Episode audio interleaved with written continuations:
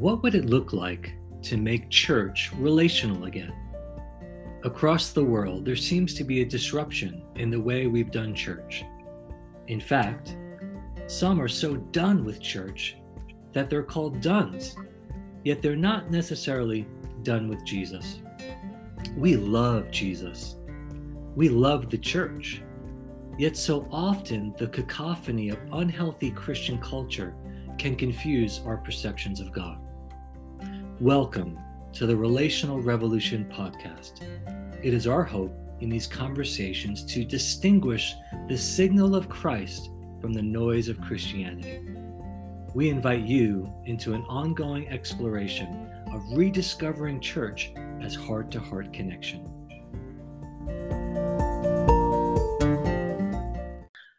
Welcome to the Relational Revolution podcast. I'm your host, Jason Twombly.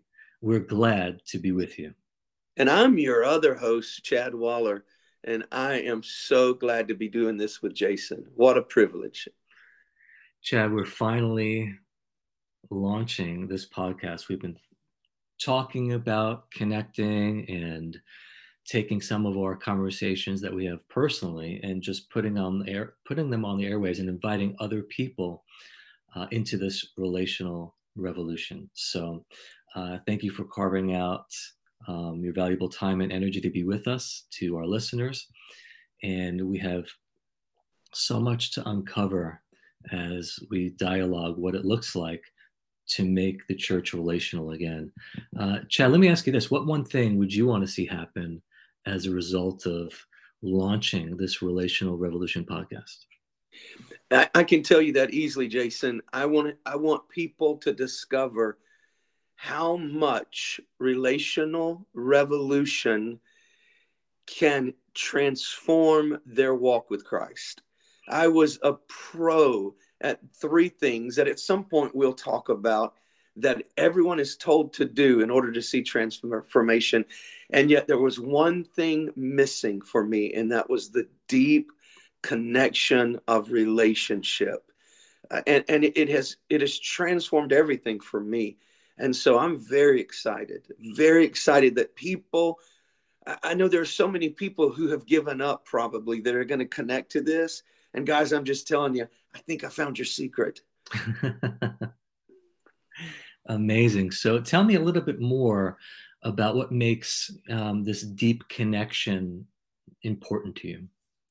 Well, so for me, um, I had begun to find this with just a handful of people, and re- really experienced this over the last uh, five to 10 years, but had no words for it and, and truly didn't understand what was taking place.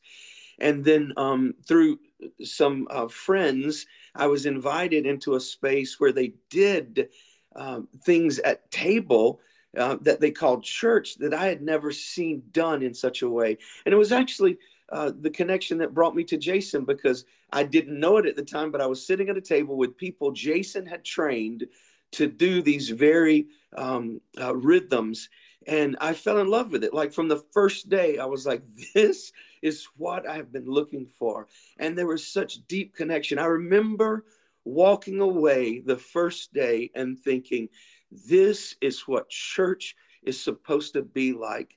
And thinking, I don't ever want to do church.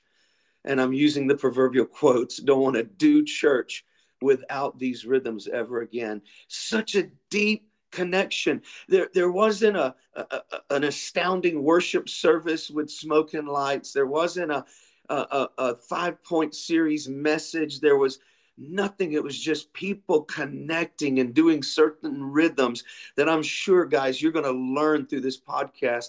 And it will revolutionize your relationships to live in an understanding way with others, and it will revolutionize your relationship with the Lord. Uh, Chad, thank you for sharing straight from your heart. You're making uh, my heart smile, and even our listeners, I believe they're resonating with a lot that you're saying.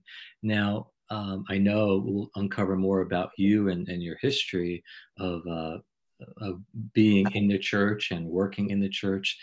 Now, if you could tell us what this deep connection has has brought about in life change. What would you say? How has your life changed with these new rhythms of deep connection? What would you say? So I would say first, it's revolutionized my um, time every morning with my wife Melinda. Uh, she's been gone for for a few days visiting some family, and even in that space, we still are connecting every day to do what we call CO2, which I learned from Jason, is Church of Two. Um, every single morning, Melinda and I have Church of One. That's where we meet with the Lord. Uh, and then we get together and have Church of Two, and that's where we connect and share. And um, we had had times together sporadically, but listen, we were in full time ministry for 36 years, and so a lot of times our times together were in other groups or in church or on the go or in our drive to work that day. Hey, how are you doing? And but it's changed the way we do check-ins, and you guys are going to hear a lot about that. It's changed the way we um, listen to the Lord together. It's changed the way we um, give each other permission to speak into each other's lives without being intrusive. For those of you who are done with the intrusive nature of so much of Christianity, you're going to find such a peace. It's like a breath of fresh air to learn gentle curiosity and to have someone ask permission to share with you something they see or hear. All of that has changed the way we are doing life together. Uh, knowing that I have a friend like Jason that I do CO2 with uh, and do check ins with, and uh, uh, having someone attuned to uh, the pain in my heart and the joy in my heart. And you, you know, you, you're going to hear us talk about the fact that joy is knowing someone is happy to be with you no matter what. And I spent most of my life thinking, if you really knew who I was, you wouldn't be happy to be with me at all. But finding that joy that that Jason, this man, knows everything about me and loves me. It's it's like the the woman at the well experience. You've got to come see this man who knows everything I did, and he still loves me and it changed lives. And I think that so many people are missing that deep relational connection. And we live in so much fear that someone's going to truly know us when the truth is truly knowing one another is our path to greater freedom. And uh, so it's, it's, it's, it's revolutionized relationships throughout my life. Celebrating uh, with you, Chad, the, the deepening and the uh, level of authenticity in relationships that maybe you haven't had before.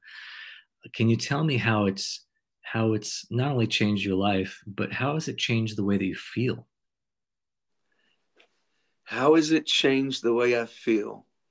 Now, let me pause for a moment and say, you guys have got to get used to this because the way I used to be was answering a question, I gave no thought. I just answered it. If you understand the Enneagram, I'm an eight and I, nothing slows me down. Little slows me down. But one of the things these rhythms have taught me is I've had to learn to say the question, pause and think, and take time to understand what's really going on in my heart. So that's why I repeat the question How has it changed the way I feel? Wow, Jason. So it's changed the way I see myself. It's changed the way I feel about myself. It's changed the way I feel about the church. It's dealt with a lot of anger that I had because I love the church. First of all, y'all, I will always be a guy who loves the church of the Lord Jesus Christ. But I understand that so many are struggling with the church now, and I feel differently toward them because I understand there's something missing. And, and I, it changes the way I feel toward people who left the church I pastored for the last 18 years, who said something is missing. They were right. There was something deeper that needed to happen. And, and it's changed the way I feel about relationships. It's changed the way I feel about hard people, people I struggle with. It's given me a level of joy. It's caused me to be able to slow down and feel. I, as an Enneagram 8, man, dude, I don't even know what I'm feeling sometimes. Getting in touch with those feelings is difficult. And these rhythms have has literally taught me how to feel. Jason, you might not remember it, but the very first day we met, complete God circumstances, I get a call and someone says, this this couple is moving into town from New York. Can you help? It's not like me to be like, yeah, I'll go help pick up heavy furniture and move. I'm I'm tremendously um, introverted, but that day I felt Holy Spirit say go, and so I did.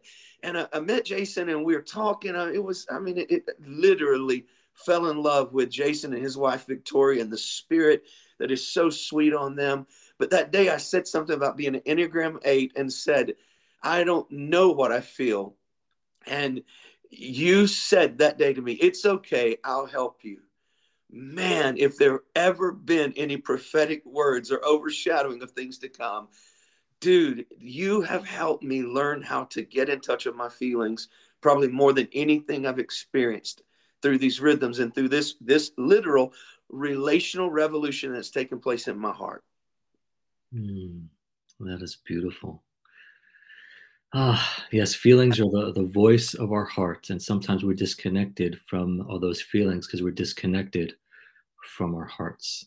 And so, as as we endeavor to uh, rediscover church as healthy heart-to-heart connection, I think that's one of the the goals of our our conversations. So we're talking about this relational revolution, Chad. Some people uh, maybe like what what are they what are they talking about? And so uh, I'll just bring to uh, the forefront um, one of the launching pads for us of what precipitated starting this conversation. And so there's a book that's been written from Luke 10, and Luke 10 is an organization that uh, I'm a trainer with, and uh, Chad and I share uh, time together on a leader team uh, where we have a community of practice. And the book is called Relational Revolution. It's five shifts for, shifts for rediscovering church as heart to heart connection. It's written by John White, Tony Daniels, and Dr. Kent Smith. And it's our hope to go through um, each of these chapters. Uh, at, in our show notes, we'll put a link to the book where you might want to uh, pick up a copy and join in the conversation. But what is this relational revolution uh, that we're talking about. Chad, do you have any thoughts on that, or would you like me to even start the conversation? Yeah, I would. I really would like for you to to explain it more, Jay, because uh, you you've been involved in this, even in the formation of the book and what the book came out of with Luke 10. And I, am so excited and stoked to be a part of Luke 10 and learning. Uh, Jay is my, I'm, I'm the Padawan. Let me get this right now. Um, you are the sensei, and I'm studying under you. I mean, you you are helping me learn. So I just want to make sure our audience understands um, that I am learning every day more about this from Jason. Um, but Jason, you were involved from the beginning. So tell us, what was this idea of the relational revolution birthed out of? Well, absolutely. I got involved with uh, Luke 10 about uh, three years ago. And I'm so grateful for uh, Luke 10. It's an organization from um, the 10th chapter of the Bible. And it's a lot about Jesus' strategy and, and, and mission. But we'll talk about that a little bit later. Uh, but I've learned more in these three years from the people mentoring me. And so the skill sets that I have that I'm even passing on to others in a lot of our training sessions are things that I've gleaned. And in these three years, I've learned more about um, ministry than I have in the last 30 years of ministry. And so I am standing on the shoulders of those who've passed on those skills to me, and I'm so grateful uh, for them. And we will hopefully be in interviewing uh, the authors of this book, and we'll have some heart to heart conversation. But the relational revolution um, in this book, and I do love the title, is it's asking the question: uh, What is what is God doing? What is He doing uh, across the globe? And in their in their book in the introduction, they actually are asking the question, and I'll I'll read it to you. It's it's quote, "Are you experiencing it? An amazing spiritual and relational revolution is currently underway. The bride of Christ is returning to her original love. God is renewing, redefining, and reconstructing her into the life receiving, life giving community she was designed to be. God's invitation to vibrant, beloved community is breaking into our way of life. God is telling a story that demands disruption, reclaiming a relational Christian culture for our time that reveals the multifaceted wisdom of God, who is love. End quote. What is God doing? Chad, how is how have you been experiencing God breaking into your way of doing Christian culture or church? What would you say to that? Well, I want you said a statement that I just want to focus on. You said reclaiming. That's quoted in the book, reclaiming. So we're not talking about some new fad. We're not talking about some new move. We're not talking about the latest church growth. And that's really what I want people to hear reclaiming truths that have always been. We're going back to the foundation of what the church was. You know, there's this, this I've heard this in the church growth movement for so long. They met house to house and publicly. And so it was one of the foundations people used on uh, uh, to build the small group thought on. And that's a great thought. The only problem was house to house usually was a just just a regurgitation of the public meeting. So I, I, see this all the time. Hey get together and let's talk about what the pastor talked about on sunday. And and honestly nobody wants to do that. And, and we we tried through the church growth to force people to do that. But what what this is doing, what Luke 10 is doing, is reclaiming the relational aspect of the church where they ate together, they shared all in common, they were together, and they connected. Yes, there may be some talk about the apostles' teaching, there may be some instruction, there may be, but more than anything, they were connected together relationally.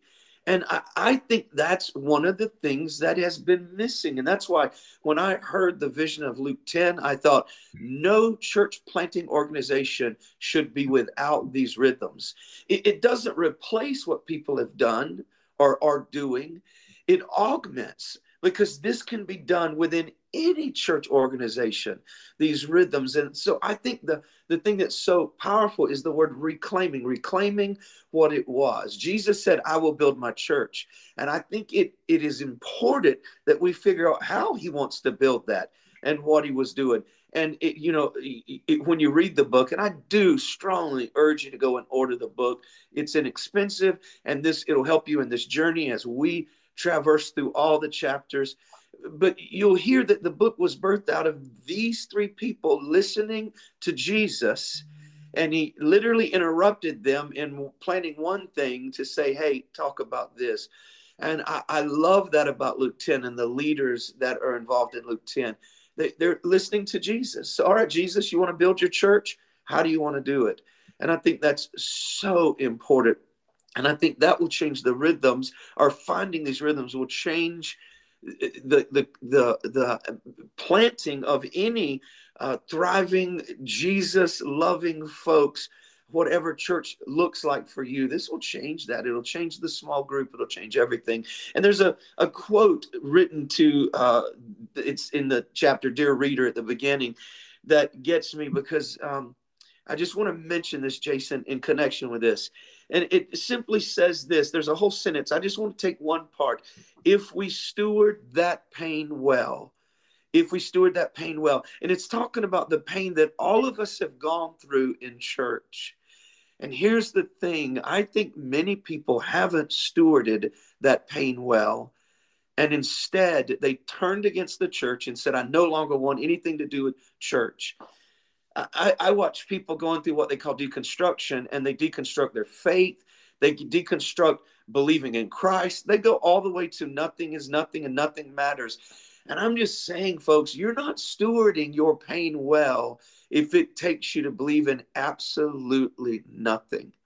Uh, now, now, listen, I don't blame you in giving up on a Jesus that is hate, hating, and and mean, and wants to send folks to hell. I don't blame you in giving up on a God who is retributive. I don't blame you in in giving up on on the the pain that you've had through church. But but we are through this relational revolution book and through the rhythms of Luke 10, we are inviting you to learn to steward your pain well so that you can learn personally what it is, what this relational revolution is. And I know this for a fact, Jason, you can read this book, you can study it, you can left brain it until you get it all.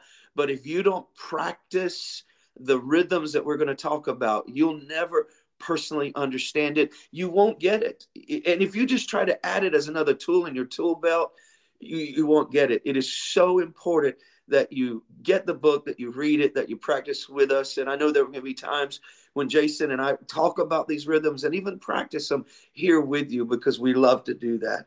Um, and it, it'll make all the difference in your life.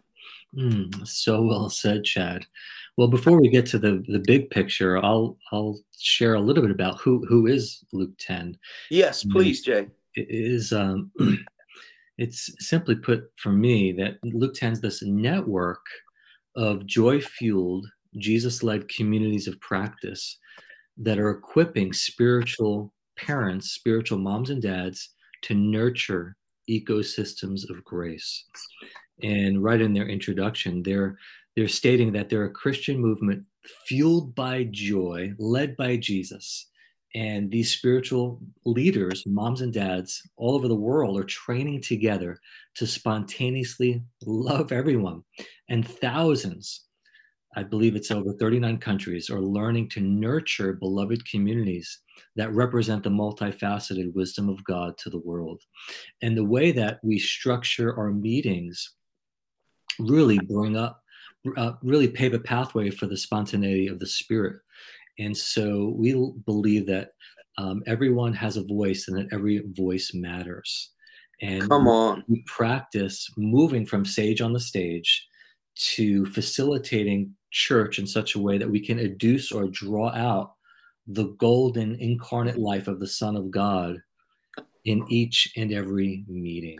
All right, don't don't just pass by that. Did did y'all hear what he said? Sage on the stage. Let's just sit in that for a minute. Sage on the stage. Oh, y'all, you might as well know this. I, I'm probably going to make references to silly things, and you're going to already hear it in my friend Jason. Wow, what beauty and depth he speaks with. I, I, he's helping me. He's seasoning my life with this. But y'all, don't don't go past this. Did you hear what he said? It's so much more than listening to a sage on a stage, but finding depth and glory and beauty in the relationship. And it happens, y'all, it happens in such a beautiful way. Hmm. And we're inviting uh, you all uh, to participate in this relational revolution. And so the big picture, Chad, uh, that we can bring to our listeners that, that there is a shift for rediscovering church as heart to heart connection. So I've been going to church for 45 years. I've participated in church, I've planted churches, I've even pastored them. I've truly seen the good, the bad, and the ugly amidst the beauty and brokenness of Christ's body. And a majority of the time, it's been an emphasis of head over heart, duty over delight, and information over transformation and most of my experience in church has been more about uh, belief than belonging. And there seemed to be more of a priority to be right rather than getting it right. And by that, I mean relationships. More times than I can count, I've seen more marginalizing and ostracizing in the name of truth wow. my church experience. But we know that the followers of Jesus will be known by not their biblical brilliance, not by their political position, not by their apologetic ability or their denominational upgrade. No, the world will know we are disciples by our love. And Come on. like something, right? Yep. Unless we've seen it displayed in the context of relationships, we'll lack the skills to stay in these life giving relationships when it gets too hard or when it gets too heated, we tend to jump out of community or even yeah. jump out of our own bodies. And we not only ghost others, we can even ghost ourselves. And without healing from those ruptures in relationships, we stay wounded. And since it's in relationships where we've been wounded, relationships are the way we'll be healed.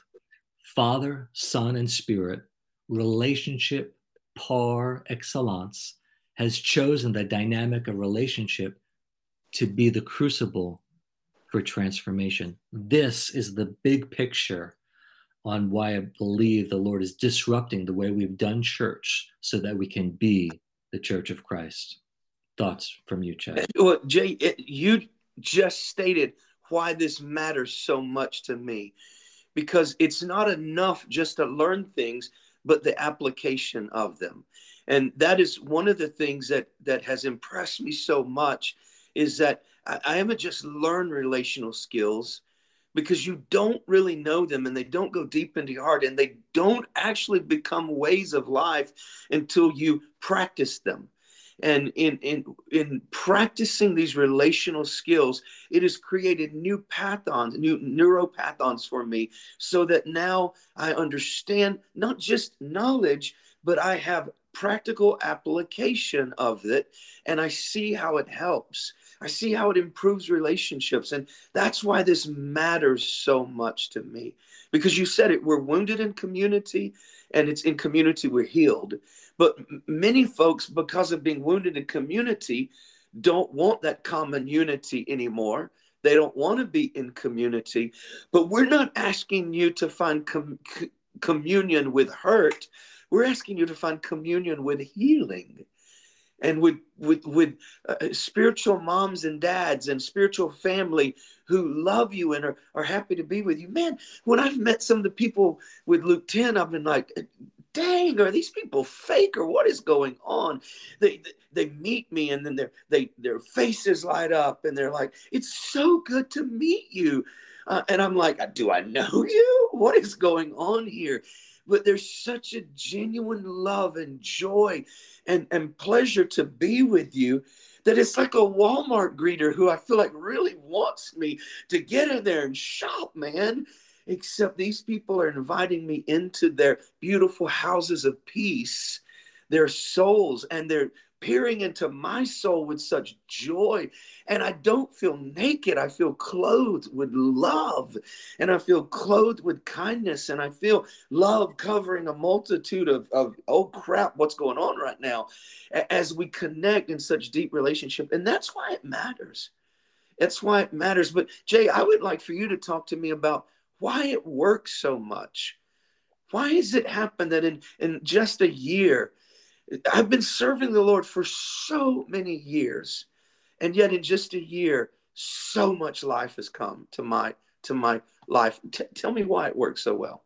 Yeah, a- absolutely. Um, I love how you're talking about uh, the healing journey of not just staying in uh, the pain that you alluded to earlier, and if we don't steward that pain uh, well and to transform it into peace and power, we'll continue to transmit that pain onto those closest to us. And we'll continue to bleed on others that haven't even cut us. Right. And Richard Rohr, Jay, remember in the book, they quote Richard Rohr. You'll see the quote in there. We don't even enter into the second half of life. We don't get to, and I, you know, it's funny because I think maybe at 57, I entered the second half of life where I'm um, 56 um, where uh, I started stewarding the pain well. And, and maybe I started before then. I don't know. I don't know the timeline. All I know is, man, things change if you steward the pain well. Mm, so good. Well, I'll, uh, I'll, I'll talk about how how it's working and maybe some of our um, points to the community of practice, which will be a separate episode, but a little bit more on you know why it really matters to uh, to, to my heart to see this relational revolution. You know, I realized, Chad, that if if something didn't change in uh, my church attendance or pastoring or discipling, that if the church didn't actually look like Jesus, the collateral damage of religion in God's name would continue to bring about this hurt instead of healing, like you're saying. And I've been asking myself for a long time, what would it look like to make church relational again? What would it look like to make church relational again? A space free of nastiness, a space healed from narcissism, a space that cultivates belonging, a space that celebrates the belovedness of all people. what would it look like to facilitate church in such a way that every voice is heard, every heart attuned, and every face is glad to be with you no matter what? And I love the way that we're reimagining and rediscovering church uh, all over the world uh, within within Luke 10. And I found this to be that actual space where I'm seen, I can see others through the lens of heaven. And so, what would it look like to make church relational again? Again, and I think that's the question as this relational revolution addresses with some really practical and tangible answers. Not complete. There are others, so many others, other organizations, other vibrant families of Jesus that are being part of lighting a candle in the midst of the darkness. And so, one out of these values that this book will talk about, there are these five shifts or five values. Um, I, I, believe that God's people are experiencing and being offered this new way of being church rather than doing church. And like you said earlier, this is more of a reclamation than an absolute deconstruction. And we want to go ahead and not promote um, a- any kind of um, organization at, or, or agenda. We're just saying this is the one that we're in now, one of many that is reclaiming what we think the intent of what Jesus was telling us about church. So the vision of Luke 10 is is to see these vibrant families of Jesus in close reach of everyone on the planet. And the way to do so is to connect and equip maturing spiritual parents uh, in that context of healthy family who can nurture this revolution. And we want to go ahead and find and distinguish the signal of Christ within the noise of Christianity. And there's more to the backstory, Chad, um, but more thoughts on on how it works, and maybe even your participation on some of the leader teams, or what comes to mind for you. Well, I several things you said, Jason. Heart to heart connection, that is just so important, and I think it's what people are looking for. And then you you, you made this statement about belief over belonging, um, which is something we found in the last church we planted. That people are looking for belonging. It's not even they don't even uh, focus a lot on what you believe, and they just want to be loved and that's why I think it's so important the church has to get this. And and I agree with you. We're we're not trying to promote one thing over another, and that's why I made the statement earlier. This works within the context of any group. What we're going to discuss, what we're going to talk about, it works anywhere. Sunday school, okay, you can do these rhythms. Um, you, you, meet at McDonald's with a group of people, you can do these rhythms. Yes. You can Jay and I do these rhythms at, at coffee gatherings often. I mean, it's just that simple. This is not to replace anything. This is to augment your search for belonging over belief. And um, Jay gave you the whole uh, vision statement, and that's a whole lot of stuff. And it's going to take us a while to dig through what it means to be joy fueled and Jesus led, and to explain what uh, communities of practicing this looks like. So that, that and, and honestly for me that's the whole purpose of this podcast so we can disseminate in such a beautiful way all of this information and invite you along on the journey. And that, again, is why it matters so much to me. Hmm. Well, it matters to you and it matters to so many across the globe. Um, some of the, the data that is in the book, they speak of, and it, it is dated data, that there are over 65 million people have walked away from institutional church um, in the US. Uh, these are those that are done with church, but not necessarily done with Jesus. And so we're really hoping that uh, this book or reflections on it, and as we discuss and explore what it looks like to revolutionize our relationship with with um, with the Bible, with church, with people, with our emotions, whatever it might be, we're really bringing that invitation for others to come to that signal signal of Christ. But if I would say that what the bottom line is for for uh, this relational revolution podcast uh, that's springing forth even from this book is that in, in no way to echo even to echo what you're saying in no way is this book trying to tear down the church to be clear. Just the opposite. Christians, there are Christians who have completely jumped ship. They're deconstructing their faith. But then there are those who are just, like I said, simply done with church, but not with God. And it's been said that it's easier to curse the darkness than to light a candle. And there are many that are deconstructing and completely walking away from their faith.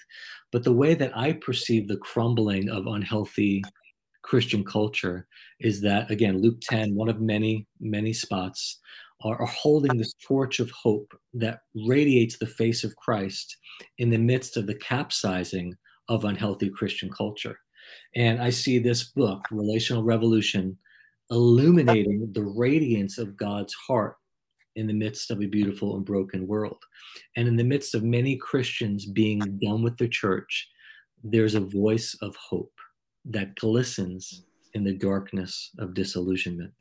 In the midst of this distorted noise of cultural Christianity, there is a guide to help us discern the signal of Christ from the mayhem of the noise. In the midst of the dizziness of disorientation, there are hands of belonging available to steady us beyond belief. And so I like to say more than believing better or tr- more than trying harder, there's a freedom in letting go of half brained and disembodied discipleship. And I look forward to getting to the neurotheology, the brain science of a lot of these practices of how they are bringing about this uh, revolution of uh, connection. So, what if God is disrupting the way that we do church so we can learn how to be church? What if instead of being right, we could learn to be relational? Uh, how am I going to learn how to do church with 500 people, Chad, if I can't even do it with the people that live closest to me? What would it look like to be known in this world by our love, not just in tongue, but in deed? And so the invitation really is to learn how to grow in this relational wholeness and emotional maturity.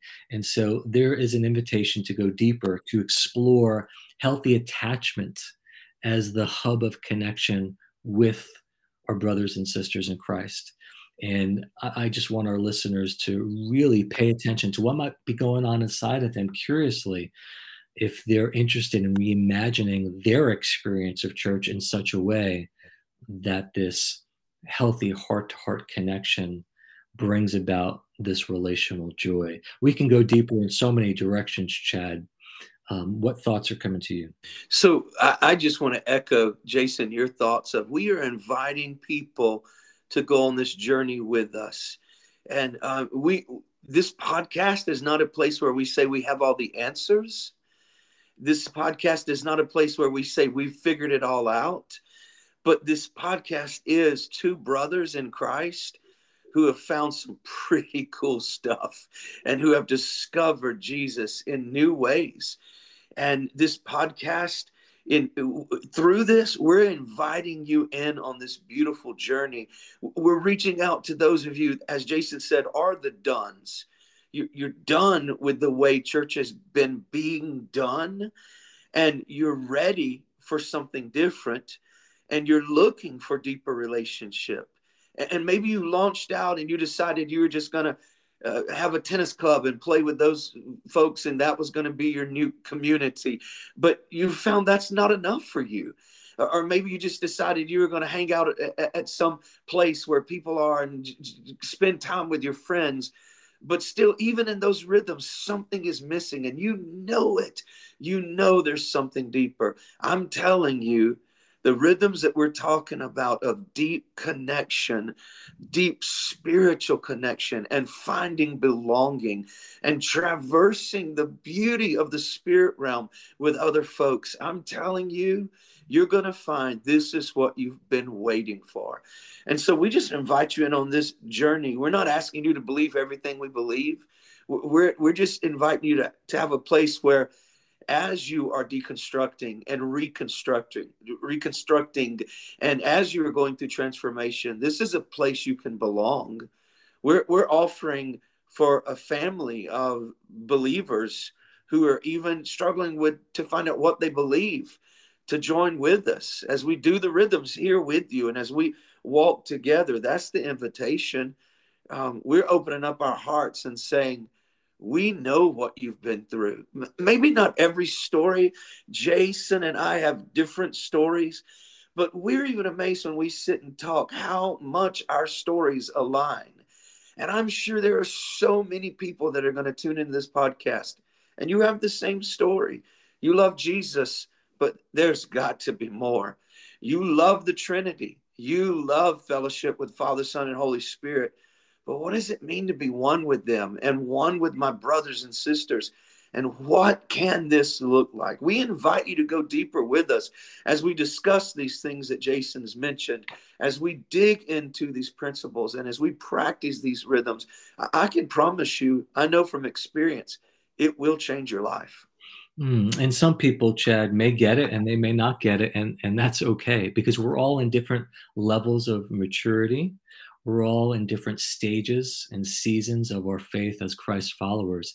Uh, but Luke 10 really uh, identifies uh, in their introduction in the book as an organization or a community for second half of lifers. And you had mentioned that.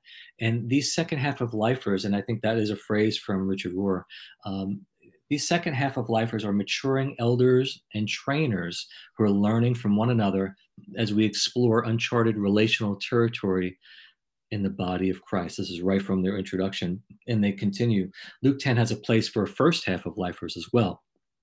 Life inevitably brings crisis. Before disorientation hits is the time to learn these critical relational skills that will build resilience to not only survive, but thrive in the years to come.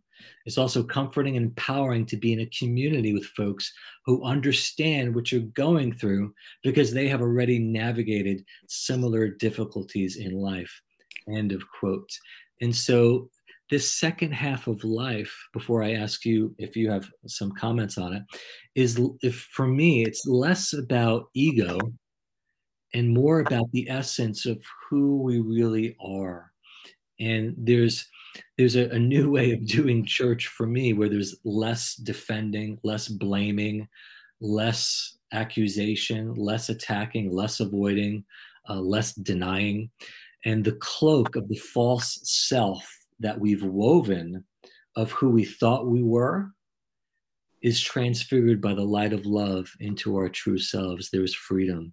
Uh, there's a, a, a, poet named Octavio Paz and I can identify with this uh, this short segment that I'll uh, I'll share with you, and in terms of the second half of life, and I wonder how it resonates with our listeners and with you, Chad. The second half of life is not a biological time frame, but it's when we've hit the wall and how we respond. And and uh, Octav- Octavio Paz says, with great difficulty, advancing by millimeters each year, I carve a road out of the rock.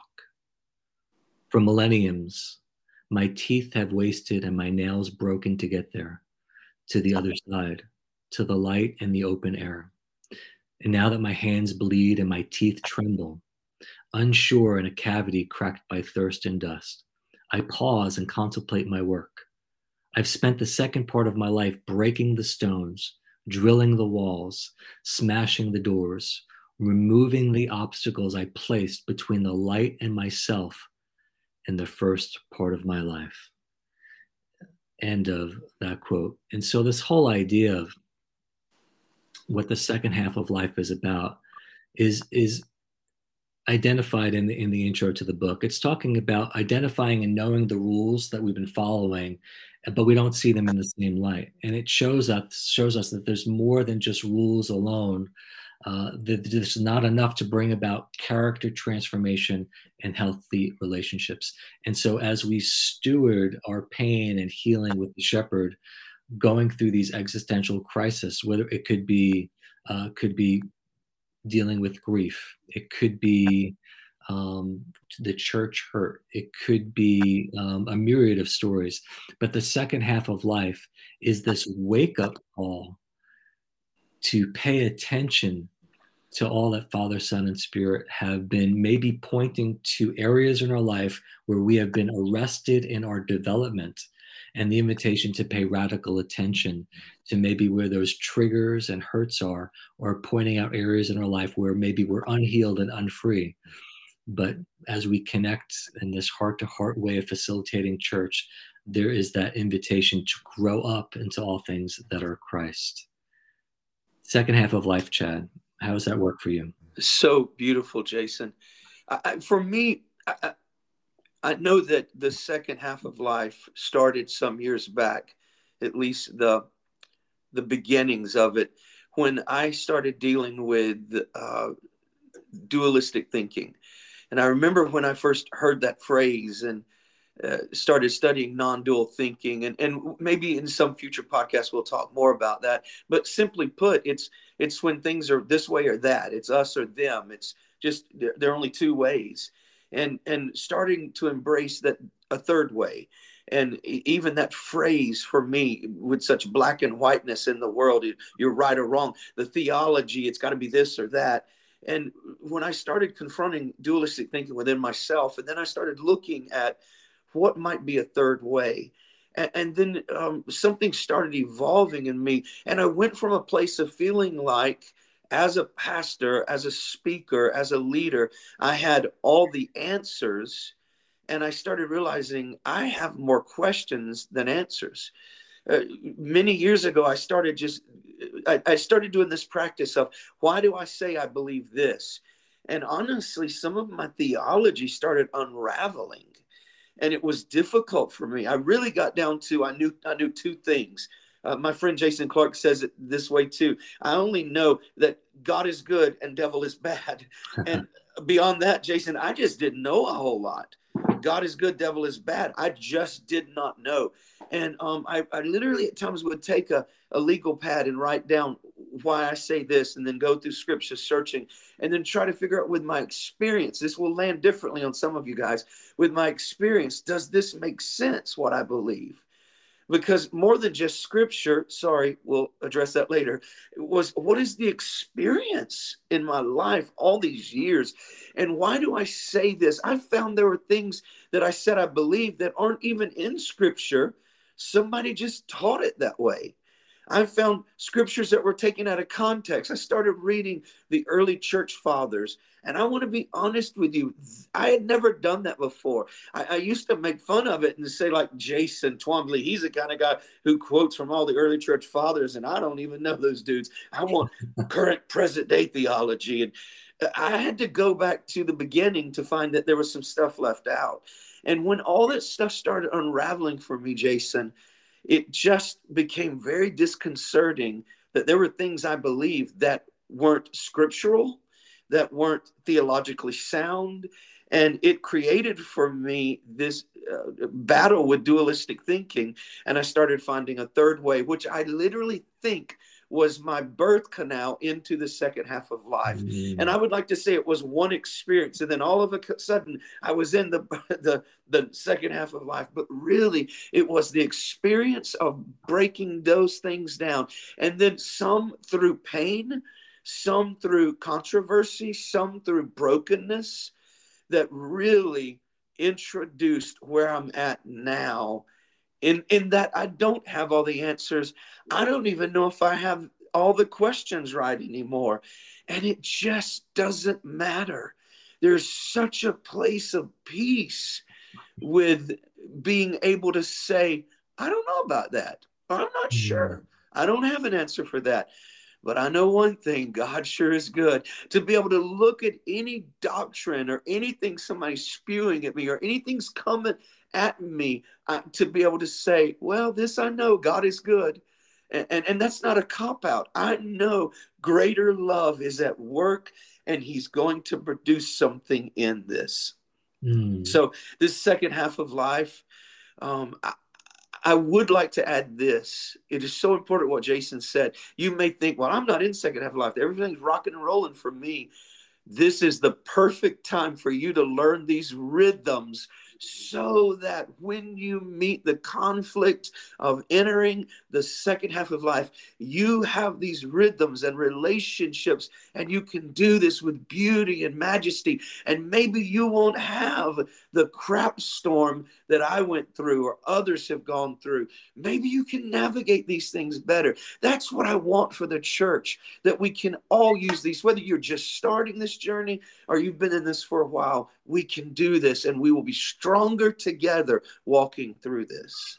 Hmm, so good. I love how uh, you embrace calm in the midst of uncertainty, or how calm is embracing you um, in the midst of what you may be certain or uncertain about. Because I know in the church, the there's a the primacy of the intellect and belief has trumped oh. many of um, our experiences, particularly for men that tend to live, and some ladies too. But I know men. I coach men that live from the neck up, and we live in that primacy um, of the intellect, and it's so beautiful to see um, what God is doing in us in our conversations, and and we'll discuss the scriptures and you know what if scriptures are uh, not the landing pad but a launching pad.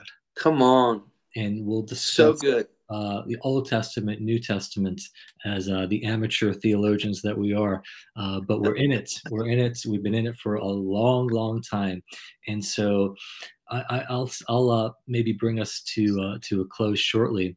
Um, in in the book, of relational revolution uh, in the introduction, they're, they're referencing that in each church renewal quote throughout history, when God's people heeded our hunger and answered that call, we realize there's an invitation to something much greater than our current Christian experience. End of quote. And for those listeners that have been bumping their heads against their the ceiling of their church experience, we would love to invite you into something above that ceiling. If you have a headache from that, come on, invite you into these conversations of that's how, good, Jason. Uh, mystical and and and majestical uh, the Lord is. Um, back to the introduction, they say throughout history, this invitation, it's been there, has become hidden or distorted by the imperfect cultures that God's people have formed. And again, we want to distinguish and discern the signal of Christ within the cacophony of Christianity because there is a call of the Spirit and of the bride. And I'll bring us to maybe a close with the, these words from uh, page nine of the book that perhaps uh, you'll pick up. And it's a clear, clear invitation. And, and it reads this way This story calls us deeper into joy fueled relationship it can be summed up in three phrases. In the beginning was joy. In the end will be deeper joy. In between is an astounding invitation come, share our joy. Two scenes bookend our place in this narrative. Before God said, Let us make humankind in our image, before God planted the garden of joy, before the eternal word spoke, before the Spirit brooded over the watery chaos, there was Father, Son, and Spirit, an amazing communion, a gift giving community, an interdependent family of love sharing life in an eternal dance of joy. At the end of the story, we find the fellowship of delight. The Father is present, the Son is present, the Spirit is present. But there is another present. She, along with the Spirit, invites the reader to come. The Spirit and the bride say, Come, and let the one who hears say, Come, and let the one who's thirsty come. Let the one who desires take the water of life without cost. And as we move on to our next episode, there'll be some next steps where we'll invite you to participate in conversation with the book. There'll be ways to communicate with us, but we would love to to name those distortions of church, of God, of of how we connect with one another, and then also invite us into a discussion of these five values or these five shifts for rediscovering church as healthy heart to heart connection. So, would you join us um, to lift up the torch of radiant hope as we enter into these conversations?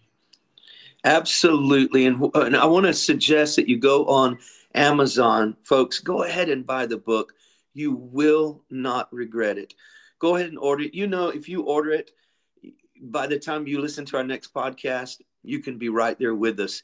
And I think it'll be good for you um, to, to have the book so that you can read it and, and, and uh, go with us through this. And then I want to encourage you to do something. If you have questions, I want you to reach out to us. We would love to discuss those questions. And all you've got to do is reach out to us at Revolu- uh, sorry, Relational Revolution Podcast. I'm getting used to saying that, y'all. If you'll reach out to us at Re- Relational Revolution Podcast at gmail.com, um, we will answer those questions. Uh, we'll do our best. I, I can promise you this we'll talk about it.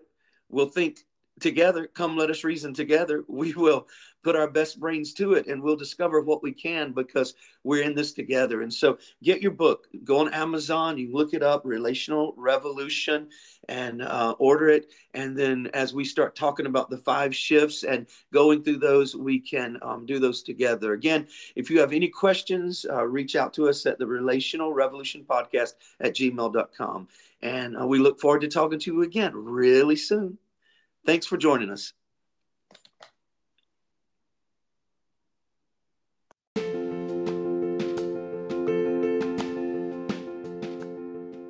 Thanks for joining us on the Relational Revolution podcast. And remember, if you have any questions for us or you'd like to make any comments, you can reach us at relational revolution podcast at gmail.com. That's relational revolutionpodcast at gmail.com. If you'd like to know more about Luke 10, you can go to lk10.com.